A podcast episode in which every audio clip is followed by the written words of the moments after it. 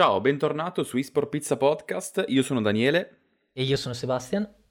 E oggi abbiamo qui un ospite speciale, un ospite diverso da, da quelli che precedentemente sono stati qui perché non è proprio, diciamo, nativo del settore eSport, ma ultimamente con il suo studio legale si sta piano piano avvicinando a questo mondo. Ho detto studio legale perché stiamo parlando dell'avvocato Giovanni Maestri. Eccolo. Benvenuto Bene, Giovanni. buongiorno, grazie, grazie mille dell'invito. Io sinceramente sono onoratissimo, lo dico eh, così senza, senza, tema di smentite proprio perché è una, anche un'esperienza nuova per me, quindi sono davvero contento di, eh, di essere qui a, a, farla insieme a voi. Sei onorato perché non c'è ancora querelato, diciamolo. oh, cioè, quando Daniele ha detto di... legale ho detto cosa abbiamo fatto già, avevo un po' paura. Spero di non doverlo fare alla fine. Speriamo ecco, di no, insomma. ecco dai, per ora. Vabbè. Eh sì. Ok, allora quindi co- come mai questo incontro di questi due mondi? Cioè, se un ascoltatore ora si chiede come mai c'è un avvocato di uno studio legale su un podcast che tratta di e-sport che fino adesso ha avuto, ha avuto ospiti completamente differenti. Tu Giovanni come risponderesti a questa domanda che qualcuno ti sta ponendo? Ecco, questa è una domanda dal mio punto di vista molto interessante e anche corretta. Credo che la risposta, diciamo, debba prendere le mosse dalla, da una presa di coscienza molto forte su, su, un punto, cioè che il settore del gaming e il settore degli esports sono appunto dei settori della nostra economia, sono come i trasporti navali, come la siderurgia, come il turismo, come l'agroalimentare sono settori con degli addetti, sono settori con delle persone che lavorano, sono settori con degli appassionati e quindi hanno, diciamo così, attirano anche servizi professionali da questo punto di vista. Parlando di me, la cosa che mi ha avvicinato, diciamo, a questo approccio con il mondo gaming e esports in realtà non nasce con la professione, nasce molto prima, perché comunque io nel 1991 ho ricevuto in regalo il mio primo computer che ho fortemente voluto, era un Amiga 500, non so, forse qualcuno se lo ricorda, ecco, eh, di, chi, eh, di chi ascolta, ecco insomma un computer della gloriosissima Commodore, uno dei successori del Commodore 64 e da lì ho cominciato a videogiocare e non ho più smesso. Poi chiaramente eh, sono cresciuto, avevo 10 anni, 11 anni, sono diventato un po' più grande, ho studiato, eh, sono diventato avvocato, eccetera, e a un certo punto la passione ha incontrato il lavoro, mettiamola in questi termini, cioè mi sono reso conto tutto sommato che l'avvocatura come mestiere, diciamo forse abbastanza classico e impostato anche in modo non molto tecnologico, diciamo era una, così, un percorso che era interessante, però forse ci poteva entrare anche eh, il tema del gaming e degli sports, proprio perché ormai è un tema importante, cioè si affacciano tante persone a questo settore, forse qualcuno ha anche bisogno eh, di conoscere e di approfondire quelli che sono gli aspetti legali e da qui ho iniziato un po' a studiare quello che eh, le, la situazione diciamo presentava. Ecco, questo è proprio l'inizio del percorso, poi in realtà si può approfondire molto da qui. Super interessante. Okay. Ma quando, mh, mm, quando è scattata la scintilla che ti ha fatto pensare, io faccio l'avvocato, faccio il legale e posso unire, posso unirmi al mondo del game, posso creare qualcosa anche nel mondo del gaming, perché è successo qualcosa, non lo so, quando sì, l'hai capito? Anzitutto una, questo dipende cosa... anche, secondo me, scusa se vi interrompo, dai giochi. Cioè, tu cosa giocavi? Perché, nel senso... Esatto. Eh, ecco, ecco, questo, questo... Allora, io vi ringrazio tantissimo per le domande che, eh, che, mi state facendo perché sono veramente molto interessanti e anche molto utili a capire eh, un po' sia il percorso, ma forse anche a me per capirlo, perché eh, non lo so se a voi è mai capitato, però eh, vi è mai capitato di sapere intimamente di avere sempre saputo intimamente qualcosa, cioè che, come dire, una passione che, a cui a un certo punto uno dice, vabbè, possono cambiare tante cose, ma io questa non, non la mollo, io a questa non rinuncio. E da un certo punto di vista per me il, il gioco è un po' questa cosa qui. Una premessa importante, io non, non nasco inizialmente come videogiocatore, proprio perché in realtà quando io ero bambino i videogiochi erano un settore che esisteva ma che non era mainstream diciamo come, eh, come ora. Io nasco come giocatore di ruolo che poi passa agli giochi di carte, ai giochi di miniatura eccetera eccetera e nel frattempo gioca anche al computer. Ecco, eh, in particolare proprio con, eh, con, con il computer, prima con l'Amiga poi con il PC, non sono mai stato un giocatore esattamente da console. E a un certo punto mi sono reso conto, e questo è venuto principalmente durante il lockdown, ma faccio un passo indietro perché mi avete chiesto a che cosa giocavo. Io giocavo a tutto. Ecco, questo è un altro punto assolutamente... assolutamente dopo? La League of Legends? Eh, eh, ecco, per esempio, eh, ho, ho, ho iniziato a giocare anche a quello. Sono, diciamo così, un assaggiatore ludico. Mettiamola in questi termini. A me piace tantissimo provare, vedere un gioco, provare a capirlo, poi magari non sarò mai bravo. Ecco, da questo, come dire, non, non posso dire di essere un giocatore di livello, cioè, mi, mi, ci impegno, ma come dire, i, i, risultati sono quelli che sono. Però mi piace veramente eh, provare, per esempio, ho iniziato eh, su Amiga, ovviamente c'erano tanti platform, ma poi ci sono state tantissime avventure grafiche storiche come eh, The Secret of Monkey Island mm-hmm. oppure eh, alcuni, giochi, eh, alcuni, giochi, di ruolo, per esempio Black Crypt di Raven Software, secondo me è ancora, è ancora un capolavoro giocato anche adesso. Mi sono guardato recentemente eh, alcuni video su, su, YouTube dove c'è eh, un, un, un, utente che lo gioca interal, integralmente, cioè a momenti mi commuovevo perché era, è stata una cosa meravigliosa rivedere no? un gioco che, eh, che ho giocato tipo boh, 25 anni fa e poi per esempio alcuni platform importantissimi come Super Frog, ma poi anche, eh, anche giochi di lotta, sia diciamo così eh, picchiaduro che venivano dalle sale giochi, sia anche produzioni originali come Body Blows dei, uh, dei Team 17. Eh, tutti sta, prodotti un po' di gaming old prodotti, school diciamo un po' di gaming old school. sì, alla, alla grande. Poi ovviamente è passato su... arrivato dopo. Il multiplayer è arrivato dopo però c'è sempre stato, nel senso che eh, io ho ben presente quando ho comprato il, il, mio Amiga 500, visto che gli amici avevano il Commodore 64 con lo schermo monocromatico, l'Amiga 500 si attaccava alla TV, quindi funzionava a colori, eccetera, eccetera, che cosa è successo? Il multiplayer cos'era?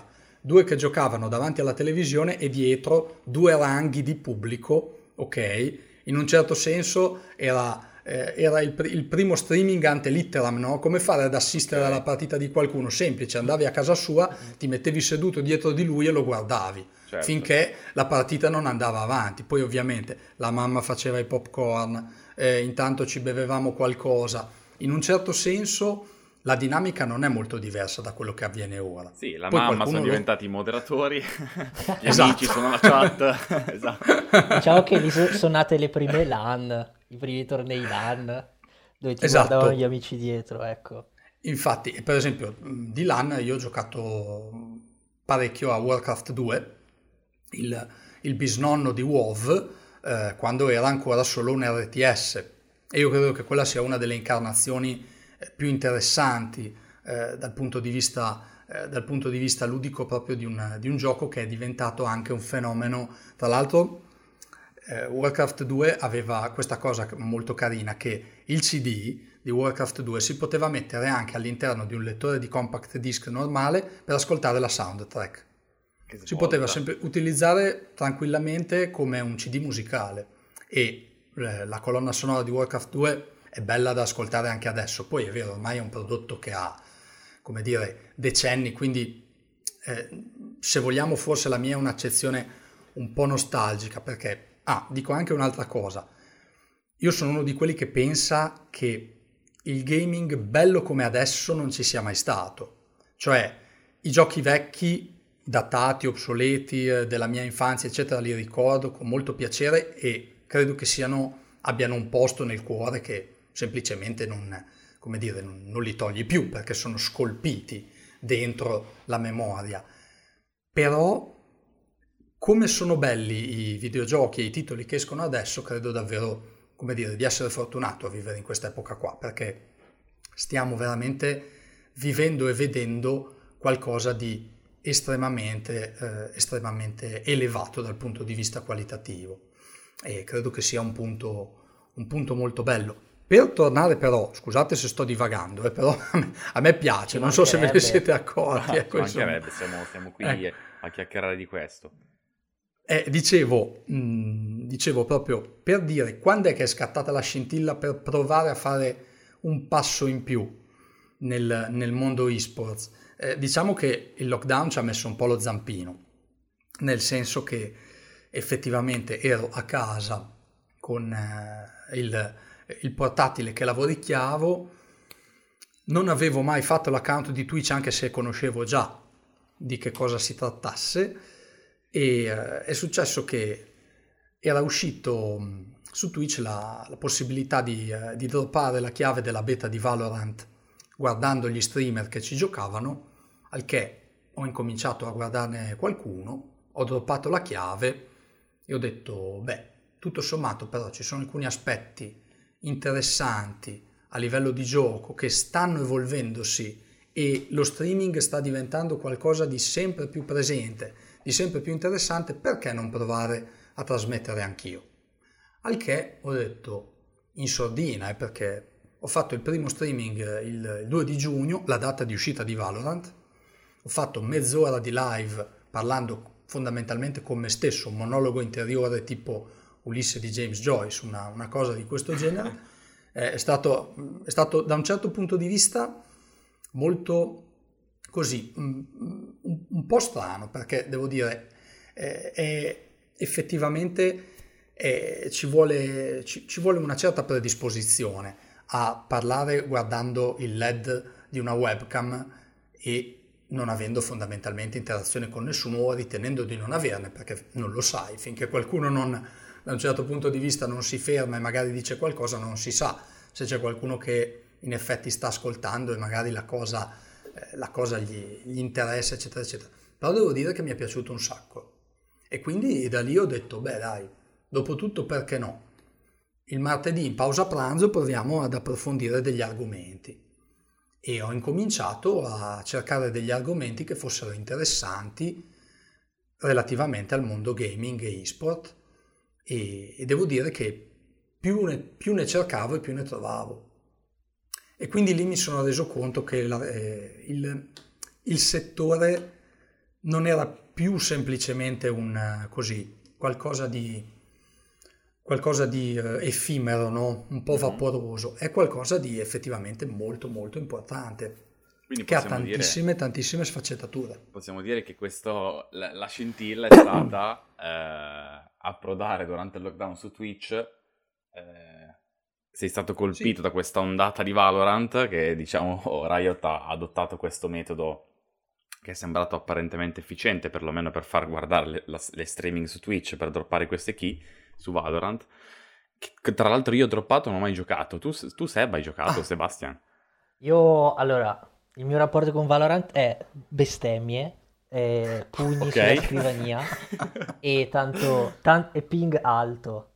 Questa che sono comunque ottimi, ottimi, presupposti per iniziare azioni legali nei confronti. esatto. Ora ho il contattino importato, quindi Casomai, eh, Giovanni, ci sentiamo in privato per parlare di un po' di cose.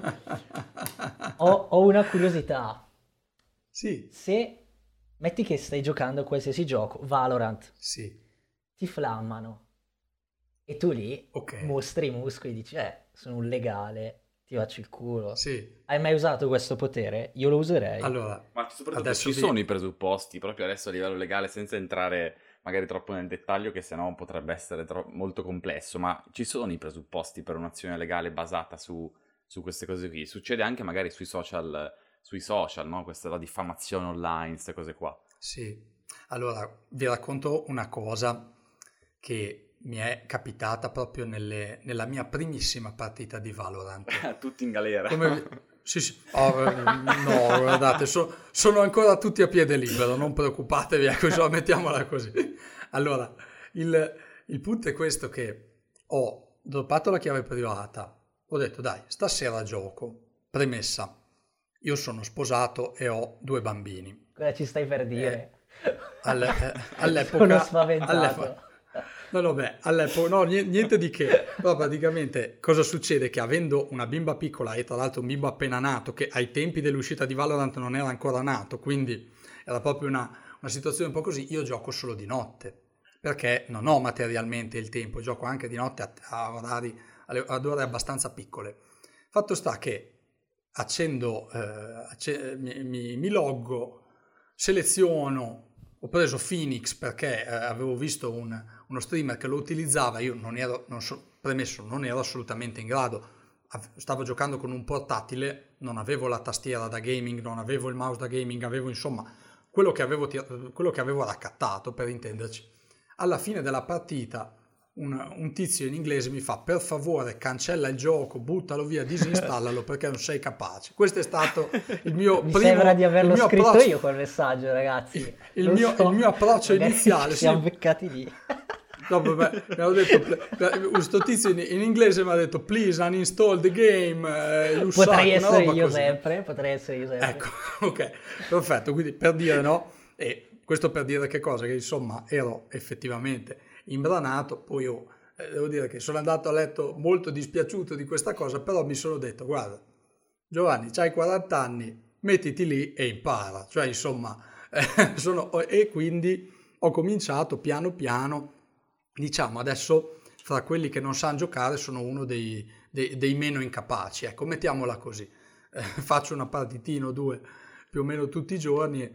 Allora, una cosa però, tornando a temi, eh, diciamo quelli più inerenti anche a quello che mi avete chiesto, effettivamente uno dei problemi, ma questo è un problema in generale dello streaming, è proprio il fatto che ogni tanto partono anche delle, così, delle situazioni anche molto brutte all'indirizzo a volte anche di alcuni creatori di contenuti, non soltanto ad esempio in una room dove magari si sta giocando, ma anche in una chat possono, possono partire alcune situazioni anche pesanti.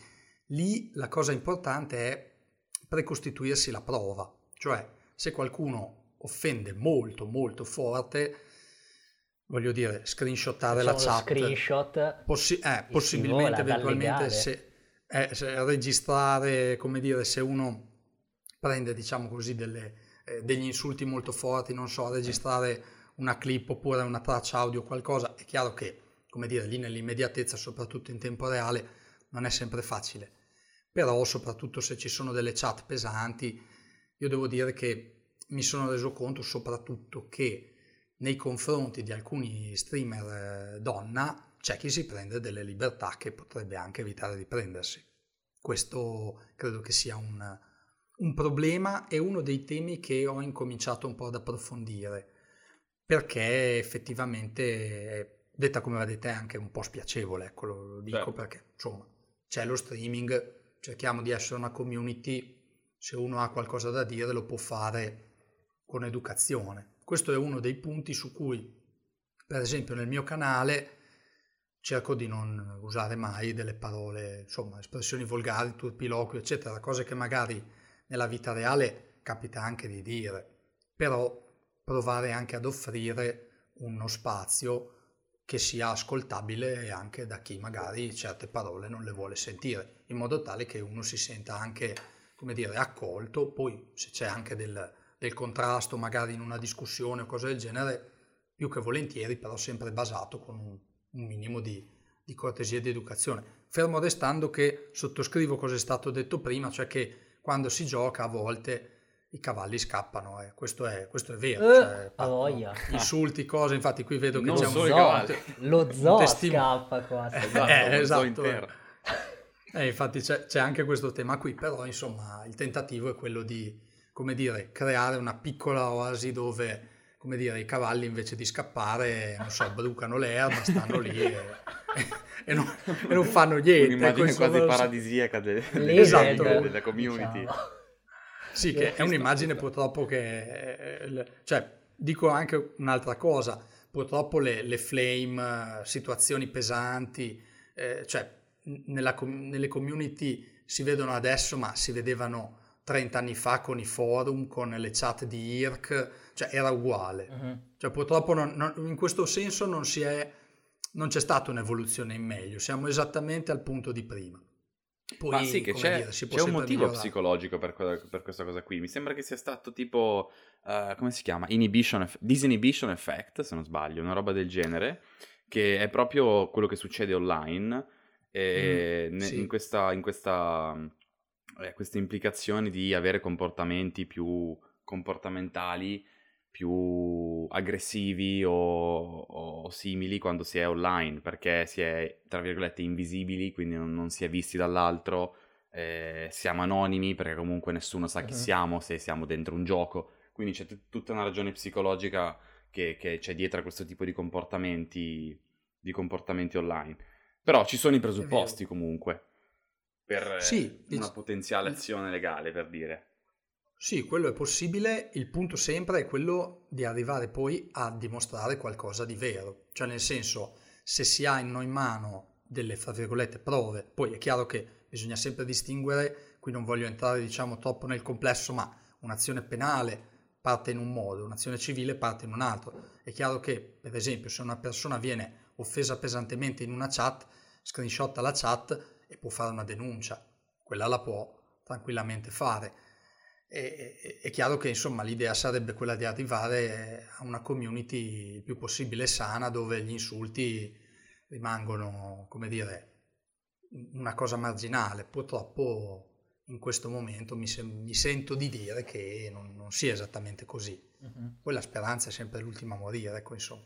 Anche perché una community più è inclusiva e più anche fa un po' il bene di tutto il settore, perché se invece diciamo emergono elementi eccessivamente eh, così eh, volgari e eh, in questo senso caratterizzanti un ambiente come un ambiente fra virgolette malfamato, questo diciamo che rende diciamo che lo marginalizza, invece il gaming ha bisogno di essere eh, il più possibile il più possibile mainstream per essere un settore rilevante. Certo, ovvio, ovvio. Diversamente torniamo indietro, cioè voglio dire, eh, io li ho vissuti gli anni eh, in cui essere un videogiocatore era una cosa eh, così, quasi da extraterrestri, me li ricordo molto bene, cioè il computer a casa in classe da me ce l'avevo solo io, per dire, la possibilità di giocare, cose così. Adesso invece ormai è una cosa, è una cosa diffusa e sarebbe bello che questa, a questa diffusione corrispondesse anche la consapevolezza di una community che si trova, si riconosce e, e anche si, si accoglie, insomma, non è che insomma, una persona che uno conosce non è che la tratta a parolacce a pesce in faccia, cerca di essere il più possibile. Cioè, insomma, all'inizio comunale. almeno ci provi. Chiaro, chiaro. Se, se, non sa sparare dritto, ovvio che due cavalli dallo zoo li facciamo uscire. Eh. Quel, quello, eh, come dire, quello è un problema soprattutto io credo degli, dei cosiddetti sparatutto tattici, nel Può senso essere. che, ma forse anche eh, dove si gioca soprattutto in squadra, questo è un altro grande tema, cioè il fatto che esistono giochi come ad esempio, eh, come ad esempio l'Olma, eh, CSGO, Valorant, eccetera, dove comunque si è in un team e, eh, e quindi eh, che cosa si deve fare? Il team è, è tutto, quindi insomma come si fa? Certo. Da quel punto di vista lì ci vuole, eh, c'è bisogno di, di, di, di, un pochino interagire. È chiaro che se si interagisce a insulti è, com- è complicato, detta, detta, come va detta, eh, però capisco che insomma nella, nella, foga della battaglia qualcuno mandi anche qualcun altro a stendere, ecco, certo. mettiamola così. Cambiamo, cambiamo, anche campo con questa domanda, sì? visto che siamo ormai nel 2021 e speriamo di arrivarci vivi. Visto il, te- il sì, periodo storico che stiamo vivendo. Positivi o negativi? Eh, dipende. eh, lo so, è un po' difficile adesso utilizzare la parola positivo diciamo. Infatti. Ehm, quali sbocchi professionali ci possono essere in questo settore? paragonati ovviamente nel mondo dell'e-sport. E-sport e... legato al, al, settore, diciamo, legale, macro esatto. settore legal. E soprattutto se, se stanno nascendo delle eh, figure ricercate, figure particolari Sempre sì, secondo quello che stai vivendo, magari hai, stai, stai, approfondendo in questo periodo.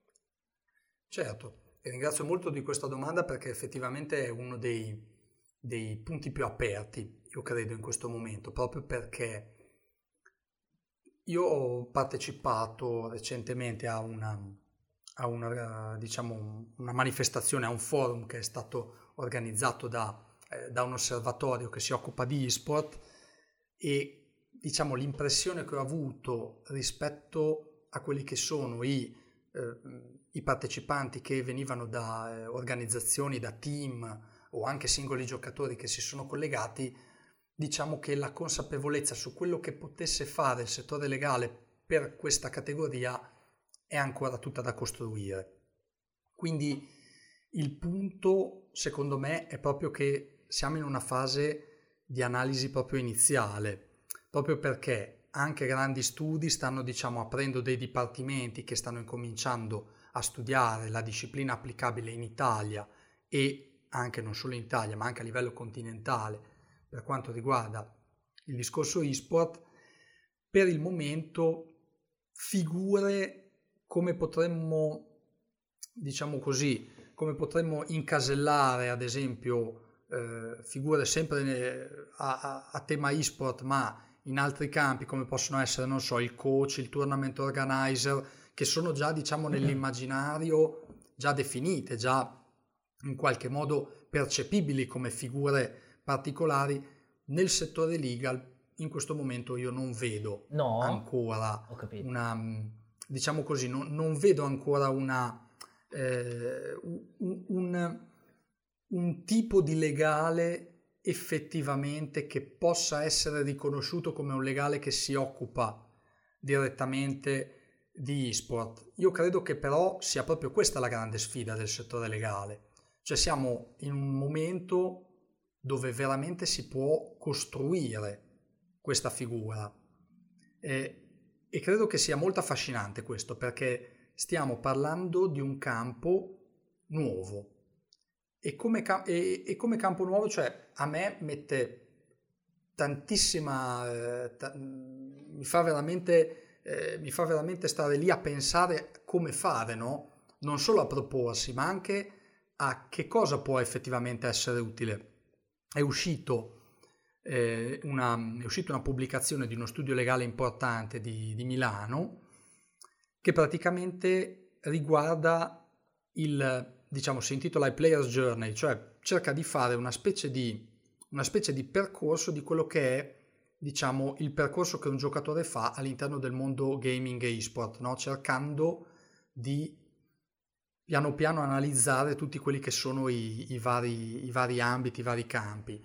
E quella è una pubblicazione che a me ha aiutato molto proprio perché comincia a farsi delle domande rispetto a quelli che possono essere gli ambiti che a livello legale sono più rilevanti. Però anche in quella pubblicazione lì io ho visto tantissimi campi e il settore legale secondo me deve ancora scegliere un po' in quali eventualmente incidere, proprio perché uno dei temi principali è che soprattutto a livello e-sport vedo che ci sono degli studi che si stanno occupando, che si occupano magari di sport, che provano in qualche modo a mutuare la loro esperienza passandola anche al settore e-sport. Però non sono del tutto sicuro che questa sia la scelta, la scelta più giusta, proprio perché lo sport è lo sport e gli e-sport sono gli e-sport, cioè ci sono delle, diciamo, delle congruenze, degli aspetti che possono essere simili, sovrapponibili, ma ci sono anche tante differenze. Io credo che in questo momento il legale possa fare due scelte. E io sto cercando di capire qual è la migliore o se intendo farle o se invece l'idea è quella di eh, magari continuare ancora un po' verso un, um, un percorso un po' più aperto per poi decidere più avanti. Cioè quella di provare a capire che cosa può servire alle organizzazioni e quella di provare a capire che cosa può servire ai giocatori, che sono secondo me i due soggetti che hanno in questo momento più voce in capitolo e che possono eventualmente essere le due categorie che possono avere bisogno di servizi professionali all'interno del, eh, all'interno del contesto. Ti fermo solo un ancora... attimo, Giovanni. Quando parli, dici sì, organizzazioni, parli di solo organizzazioni eSport, secondo te, o anche, per esempio, un tournament organizer nel suo complesso? Come, Sicuramente come... anche un, un, organizzatore di tornei, oppure aggiungo anche una, un terzo punto, oppure anche un, un'impresa che voglia, un'impresa generica non necessariamente endemica al settore, che intenda in qualche modo entrare magari anche solo a livello di sponsorizzazione, perché comunque qui si apre tutto un mondo, cioè abbiamo visto recentemente no, che ci sono stati alcuni, eh, ce n'è uno eh, proprio molto, eh, molto recente dove una notissima marca di caffè si è associata a, un, eh, a un'importante eh, squadra che si occupa di, eh, si occupa di, di e-sport professionale, ci sono appunto degli sponsor non endemici che vogliono entrare. Anche lì c'è assolutamente necessità di servizi professionali. Nell'organizzazione dei tornei io credo, soprattutto in quelle più che hanno voglia, diciamo così, hanno l'ambizione di diventare organizzazioni autorevoli, credo che servizio, eh, i servizi professionali anche a sfondo legale siano fondamentali perché è proprio nei tornei e quindi dove c'è un profilo competitivo che anche i profili conflittuali possono essere maggiori. E credo che, diciamo anche un'altra cosa, non è che la presenza di un legale significhi un incremento eventualmente del tasso di conflitto o di litigiosità. Anzi, se è possibile, in una fase organizzativa, la presenza di un legale che si occupi della compliance è proprio quella che previene il, l'insorgere di conflittualità. Certo. Proprio perché, proprio perché cerca in qualche modo di creare quel terreno comune dove le cose vanno più o meno bene a tutti. Questo un po' in, tut- in qualsiasi situazione in cui ad oggi i legali sono richiesti magari come conseguenza, però la presenza di un legale a priori potrebbe essere invece la chiave in qualsiasi sì. settore, in qualsiasi mercato.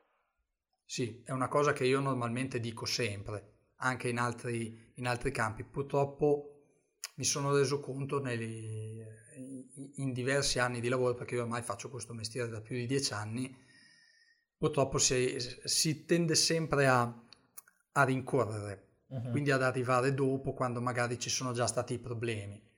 Però io mi, per esempio mi, mi sto immaginando anche a livello di organizzazione di tornei tutte le problematiche legate ad esempio alla compliance della privacy, soprattutto perché magari vengono raccolti dei dati anche di concorrenti che non, è, non sono maggiorenni. Tutta la parte di compliance rispetto a eventuali violazioni delle linee guida del torneo, per cui qualche giocatore può lamentarsi o con l'organizzatore o con altri giocatori e generare una situazione conflittuale che può influire sul piazzamento, soprattutto se si parla di tornei con dei premi che hanno anche una loro valutazione economica, perché anche questo è un grosso tema. L'esport sta crescendo anche perché c'è questo, diciamo così, eh, questa tendenza a costruire delle, degli eventi che alla finale attribuiscono un premio in denaro.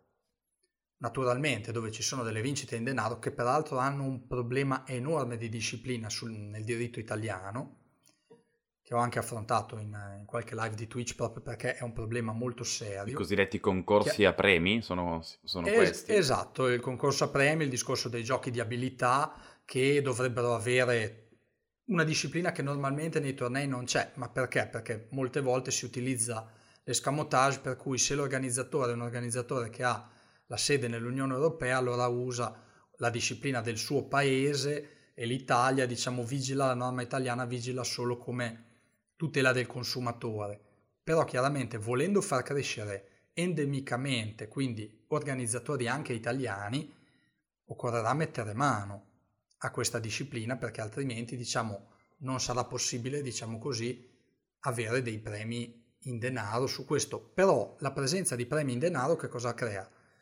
Contemporaneamente crea la conflittualità, perché? Perché dove c'è competizione, dove c'è una ricompensa, spesso capita anche che ci sia chi fa delle rimostranze. Quindi lì, secondo me, una buona lettura e una buona interpretazione delle linee guida e un'altrettanto buona e rapida capacità di risolvere le controversie sono fondamentali per la crescita del settore. Figo.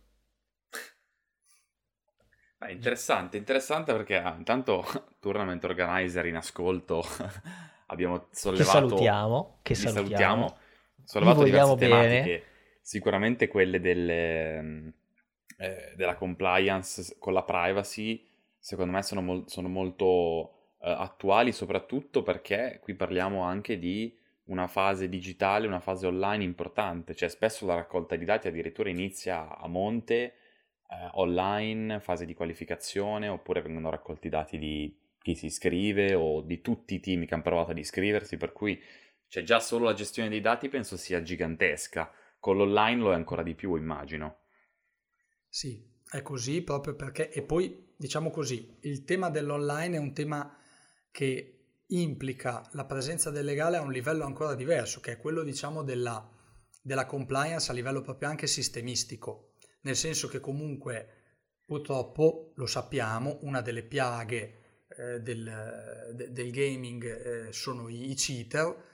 E lì, come dire, io ragionavo, ipotizzavo che occorrerà particolare attenzione anche in quel campo, soprattutto con il proliferare della torneistica perché non è da escludere che ci sia qualcuno che anche a livello torneistico provi in qualche modo a barare. Ci sono stati, Quindi mi sembra, que... sì, tanto numerosi. tempo fa su CSGO, se non erro, Daniele? Sì, sì, sì. sì.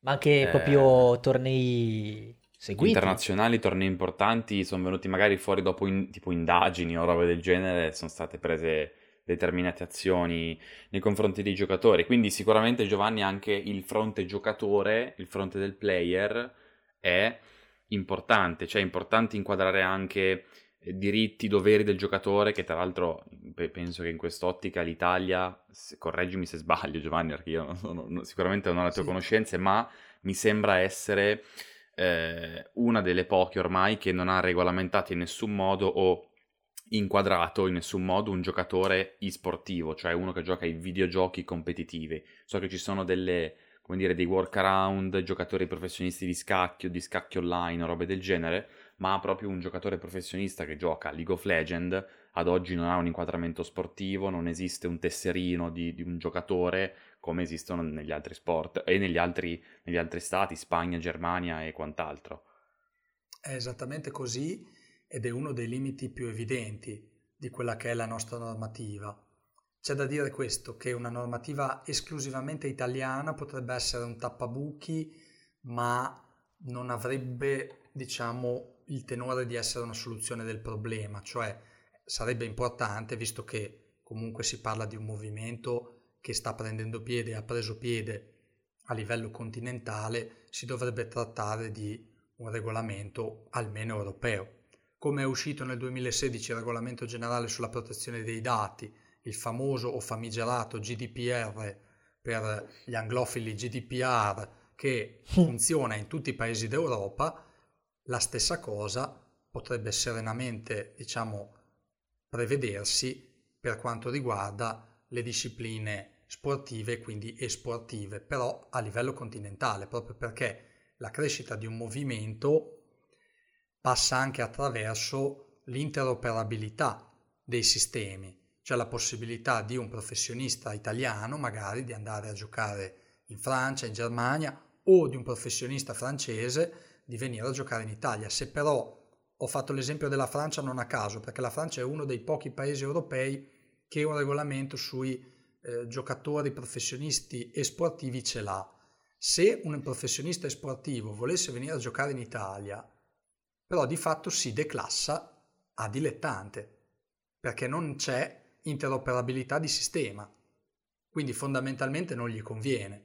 Questa impossibilità di eh, passare anche da un campionato all'altro, da una nazione all'altra, crea, diciamo, debolezza del sistema eh, integralmente inteso. Quindi bisogna assolutamente porre mano e porre rimedio su questo. Un altro punto che secondo me è un punto su cui tra l'altro sto facendo una riflessione perché è, eh, non è un punto piccolo, è il problema del contenzioso, cioè gli atleti di e-sport, li chiamo atleti perché credo che lo siano, anche se normativamente non lo sono, non sono appunto sportivi, inquadrati come tali, di conseguenza non opera la giustizia sportiva. Non operando la giustizia sportiva, qualunque controversia come deve essere eventualmente risolta con l'intervento del giudice ordinario. Ditemi voi se è possibile per un organizzatore o per un giocatore, magari anche titolato, mettersi lì a fare una causa ordinaria che magari dura 3 o 4 anni, che magari sono la durata di una carriera. Ma sì, anche... Non è, non è, proprio, non è proprio, il caso. Cioè, voglio dire, capite no, che certo. non c'è la possibilità... Se non c'è sotto un sistema veloce, questo no, è come se per recuperare la password di un account ci volessero due settimane. Ci vogliono 30 secondi. Se non ti ricordi la password, ti mandano il codice di ripristino sulla mail.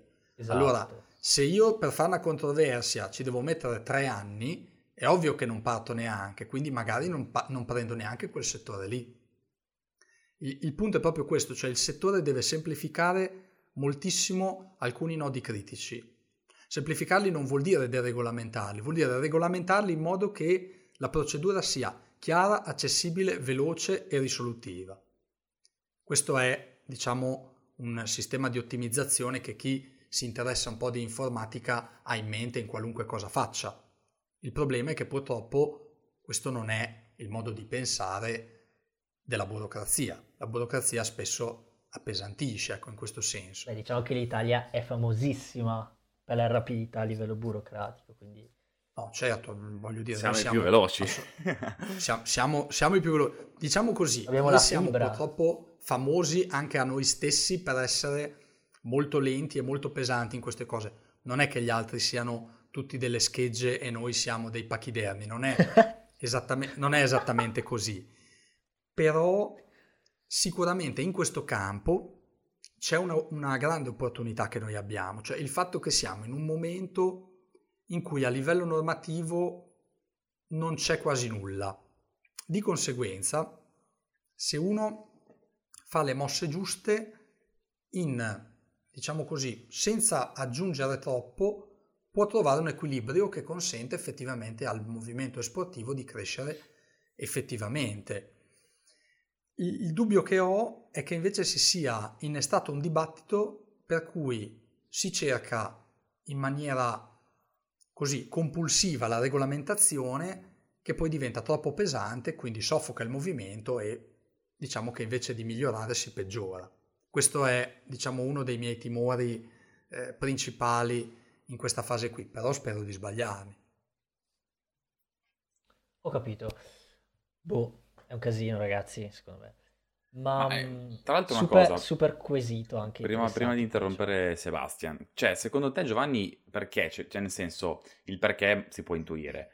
Un gap del genere a livello legislativo, solitamente come, come viene risolto? Cioè, come tu hai detto, io ipotizzo, eh, il settore deve muoversi in equilibrio su quello che adesso bene o male può trovare e finché arriva una certa attenzione, quando ha una certa attenzione probabilmente chi deve regolamentare inizia veramente a regolamentare. Questo è diciamo l'approccio.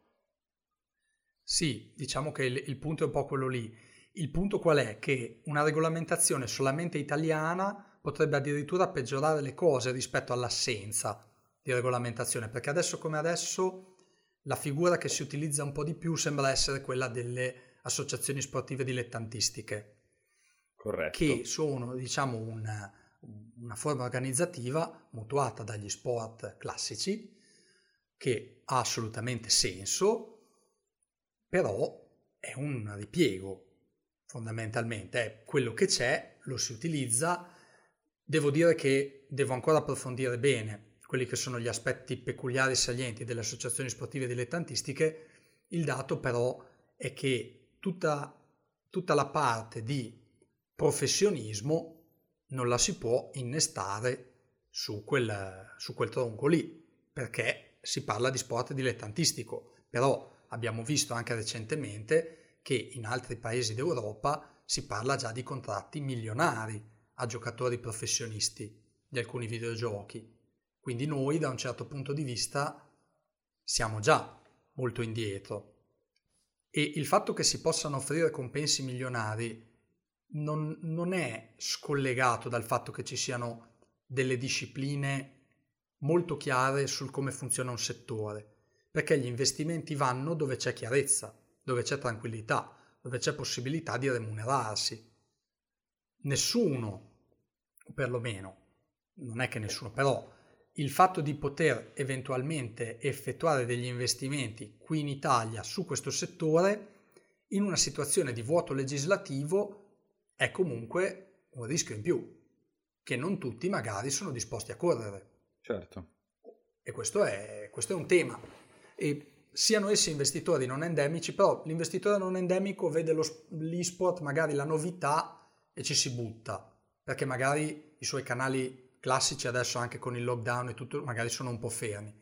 Ma l'investitore endemico, colui che magari è già dentro il settore e magari conosce già bene altri contesti anche a livello, a livello internazionale, eccetera, prima di fare dei passi, magari, magari aspetta.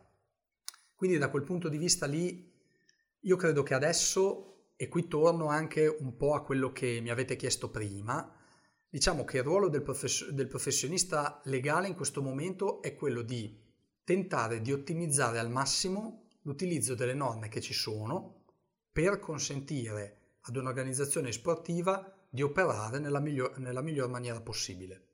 In questo caso si fa una operazione sartoriale giuridica eh, secondo il miglior artigianato italiano, cioè quello di dire utilizzo un modello che non è esattamente il modello che mi serve, però lo faccio funzionare e tiro avanti finché non ho qualcosa di meglio, che è il classico savoir-faire nazionale nostro, cioè l'arte meravigliosa di arrangiarsi no, no, con quello che no. c'è che, che, non, è, che non, è, non, è, male, ecco.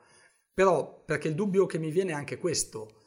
Chi magari sull'onda dell'entusiasmo vuole partire, magari parte, magari trova anche qualcuno che è interessato, che magari ci mette un po' di soldi e che magari organi- inizia a organizzare dei tornei, fa il sito, la pagina, eccetera, eccetera, e però magari dal punto di vista della compliance delle norme non è, diciamo così, ottemperante su nulla, rischia anche come dire, qualche sanzione o di essere, di essere in qualche modo così fermato.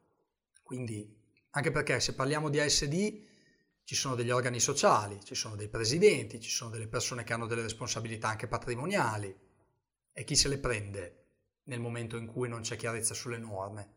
In questo senso il professionista legale può aiutare molto. Vero, vero. Chiaro, chiaro. Mm, a livello personale non so se ti abbiamo chiesto da quanto eh, hai voluto intraprendere questo percorso anche nell'esport.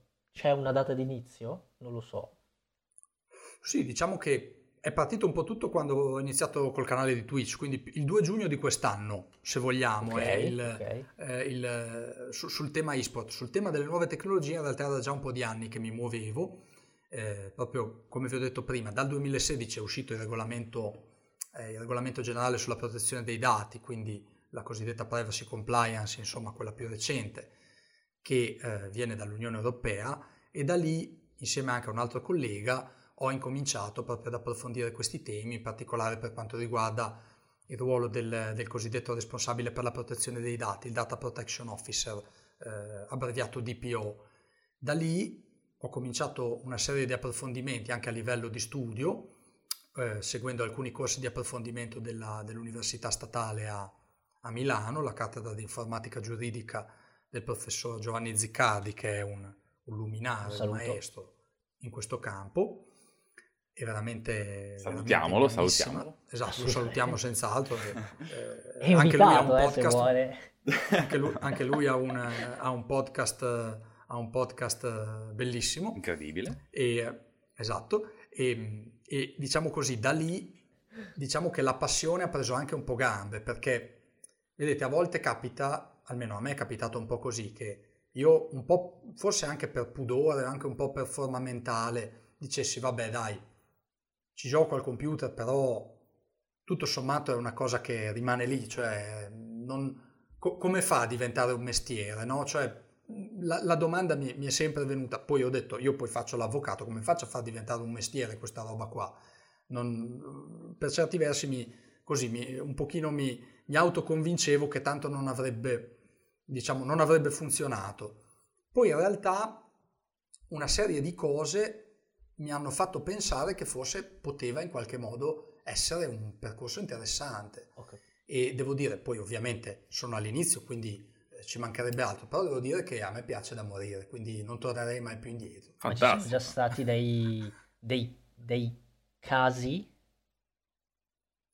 Sì, allora ve ne, ve ne, racconto uno freschissimo perché oh. mentre, mentre, preparavo il, così, mentre preparavo il, il, il collegamento ho suonato il telefono ed era una software house che ah. mi chiedeva, eh, che mi chiedeva una, una cosa perché dovete sapere che è uscito un, un, articolo su, è uscito un articolo scritto da me su un blog su, eh, sul First Playable Fund, che è un fondo per la prototipazione di nuovi videogiochi che è all'interno del decreto rilancio. Ah, sul, sul blog di Buzzsport, corretto? Sì, esatto. Salutiamo, è uscito, è salutiamo gli amici esatto, di Buzzsport.it che abbiamo questo podcast. Salutiamoli, salutiamoli molto bene. Li, li, salutiamo e niente, mi ha, mi ha telefonato questo, eh, questa software house, questo, eh, il presidente di questa software house che mi ha, eh, mi ha fatto alcune domande eccetera sul, eh, sui decreti attuativi del, sui decreti attuativi del, del First Playable Fund, eh, del, dell'articolo, della norma diciamo, che istituisce il First Playable Fund che non sono ancora usciti,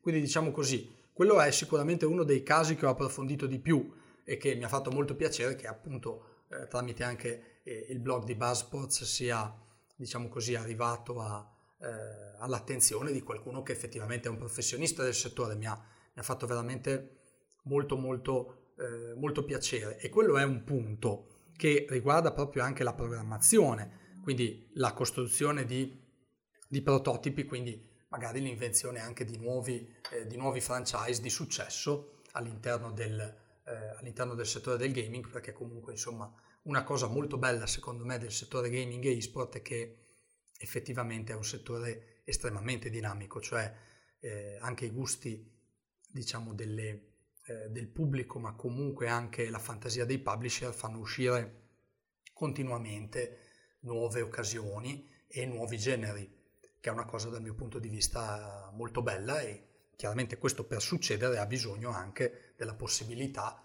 di creare nuovi concept che non è assolutamente un fatto scontato, soprattutto per un'industria come quella del software italiano, che è un'industria eh, che ha amplissimi margini di crescita ancora, proprio perché ha bisogno davvero di, di, di tante risorse per, per, poter diventare ancora più grande, ancora più, eh, ancora più performante.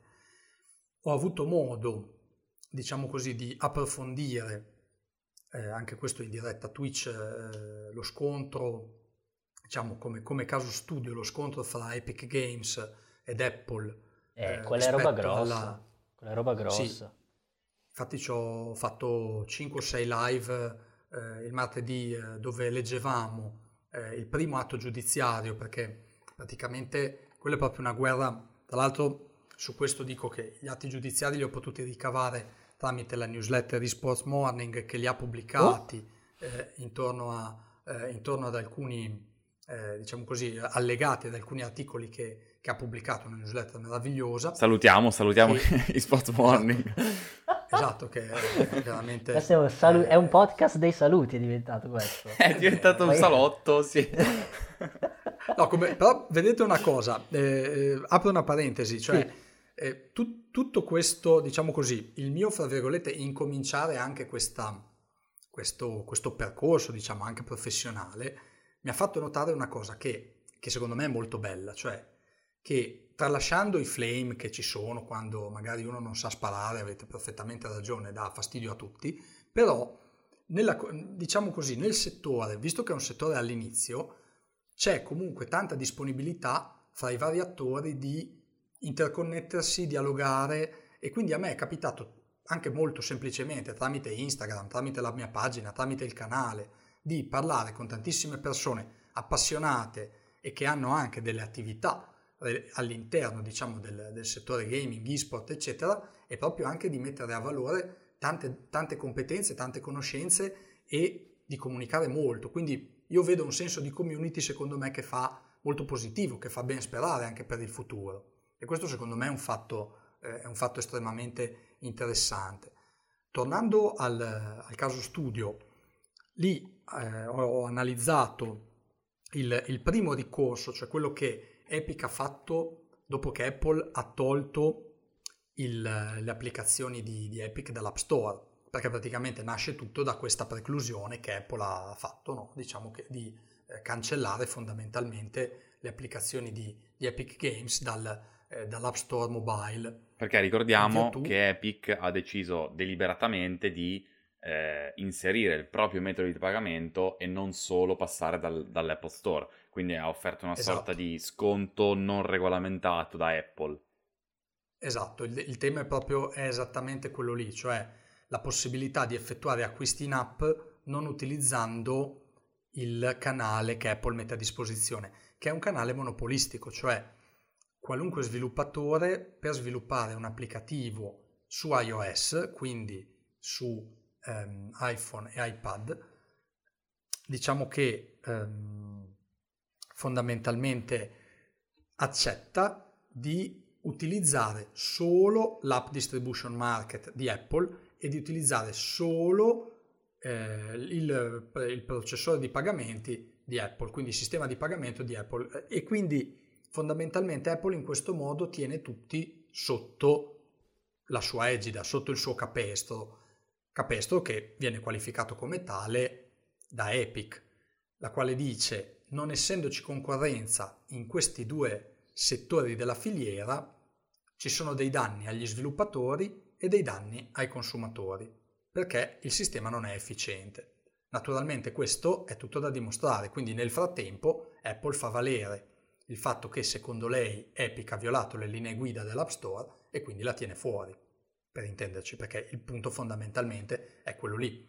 Una cosa secondo me interessante che, che ho visto in live eh, analizzando l'atto è che questa policy di Apple è una policy solo mobile, nel senso che sui computer, quindi su, su, sui Mac, non è così, nel senso che c'è la possibilità di utilizzare tranquillamente metodi di pagamento alternativi e c'è la possibilità di utilizzare tranquillamente anche distributori di app di terze parti.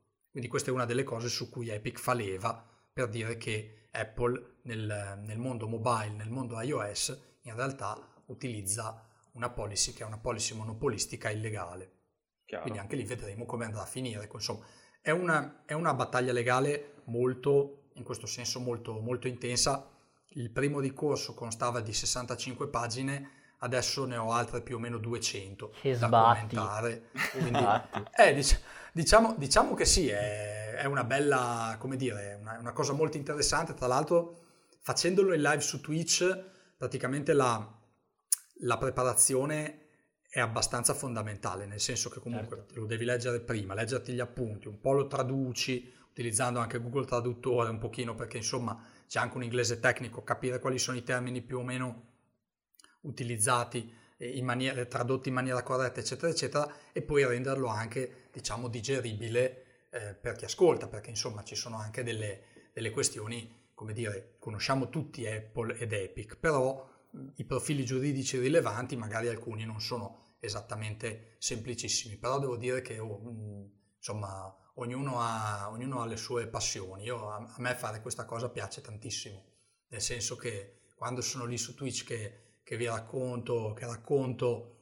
questo genere di cose, a me, a me piace veramente tanto, quindi, quindi lo, lo faccio assolutamente molto volentieri. Ottimo, ottimo. Tra l'altro ricollegandoci, dato che siamo ormai verso l'oretta di, di registrazione andiamo verso diciamo la fine e ehm, sì. ricollegandoci alla questione First Playable Fund che per chi ascolta e non sa cosa sia è un fondo messo a disposizione dallo Stato italiano o meglio che in teoria verrà messo a disposizione in diverse maniere esatto.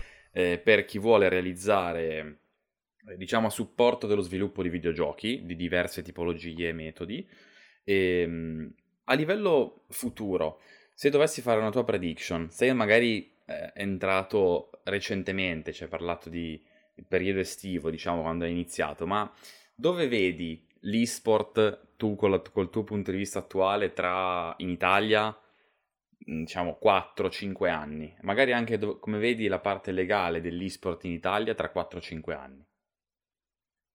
Ecco, questa è una domanda molto bella ed è una domanda molto molto difficile perché, o perlomeno perché è, dipende da fattori esterni. Cioè io credo che questo sia il problema fondamentale. Io fra 4-5 anni vedo l'esport in Italia diventare ancora più di massa. assolutamente. Prevedo e credo che nascano alcune organizzazioni e, che si consolidino quelle che ci sono in maniera mh, piuttosto significativa, però questo è un punto su cui ho una visuale non particolarmente chiara, quindi non mi sbilancio più di tanto, però vedendo quanto interesse c'è, penso che qualcosa anche dal punto di vista delle organizzazioni si muova.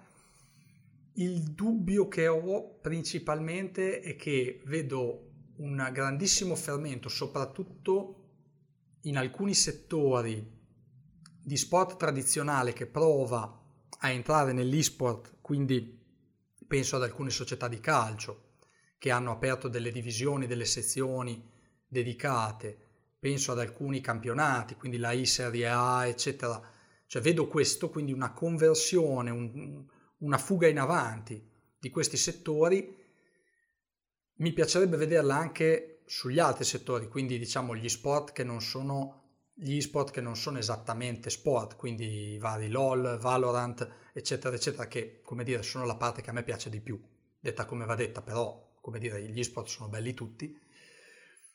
A livello legale vedo, come dicevo prima, un consulente legale che diventa molto molto bravo a conoscere molto bene norme nazionali e continentali, perché comunque serve sempre una, eh, diciamo così, un, un, collegamento molto forte anche con le discipline, eh, diciamo, fuori dal, dal continente europeo, per, diciamo così, captare qualunque tipo di applicazione analogica che possa essere utile fino a quando non arriva una disciplina organica. Perché questo è il nostro problema principale. Io spero che nel giro di 3 4 anni questo problema si risolva. Con una disciplina organica diciamo che avremo fatto il primo gradino e da lì forse cominceremo a scalare questa montagna per arrivare anche magari in vetta rispetto a una affermazione anche internazionale dell'esport nostrano. Ecco. Ottimo. Ottimo, allora chiudiamo questo episodio con questa prospettiva futura, è una domanda che facciamo un po' a tutti, cercando anche di dare magari qualche spunto, chi lo sa, chi ascolta magari riesce a tirar fuori, a captare qualcosa e a provare lui stesso a mettersi lì a cambiare quello che può fare. Ok, vogliamo aggiungere ancora qualcosa in chiusura? Sebastian, tu cosa, cosa dici? Siamo a posto così, secondo me. Io sono Giovanni, vuoi contento. aggiungere qualcosa che secondo te non, può, non possiamo Aia. chiudere questo episodio senza, non so, un qualcosa che, che vuoi lasciare? Io volevo semplicemente ringraziarvi tantissimo per l'opportunità perché davvero è una cosa che non mi sarei mai aspettato di poter fare, quella di poter dialogare con voi così. Credo che la cosa principale, comunque vada, e lo dico perché lo penso, è quella davvero di coltivarla, la passione per il gaming e per gli sport, perché effettivamente declinata poi anche in altri ambiti della realtà può portare, secondo me, a dei bellissimi risultati, a delle bellissime implicazioni anche inedite che eh, uno magari non si aspetta. Questo è un po' quello che mi sento di dire perché è un po' quello che mi sta capitando e sono veramente contento eh, di, avervi, eh, di avervi potuto conoscere e di aver potuto conoscere tante persone dentro alle community che ci sono sparse per l'Italia che sono veramente in gamba e devo dire che mi fa veramente piacere. Quindi grazie. Grazie a te. È solo l'inizio. Noi Ringraziamo direttamente te che ci hai portato questa tua conoscenza eh, di, un, di un aspetto differente, di un aspetto importantissimo che sarà piano piano sempre più importante come ci hai ricordato tu. Quindi ringraziamo anche te che ci hai ascoltato fino adesso e tutti quelli che ci hanno seguito in questo episodio e direi che possiamo allora salutare tutti e ci aspettiamo al prossimo episodio. Ciao a tutti. Bella, bella, bella.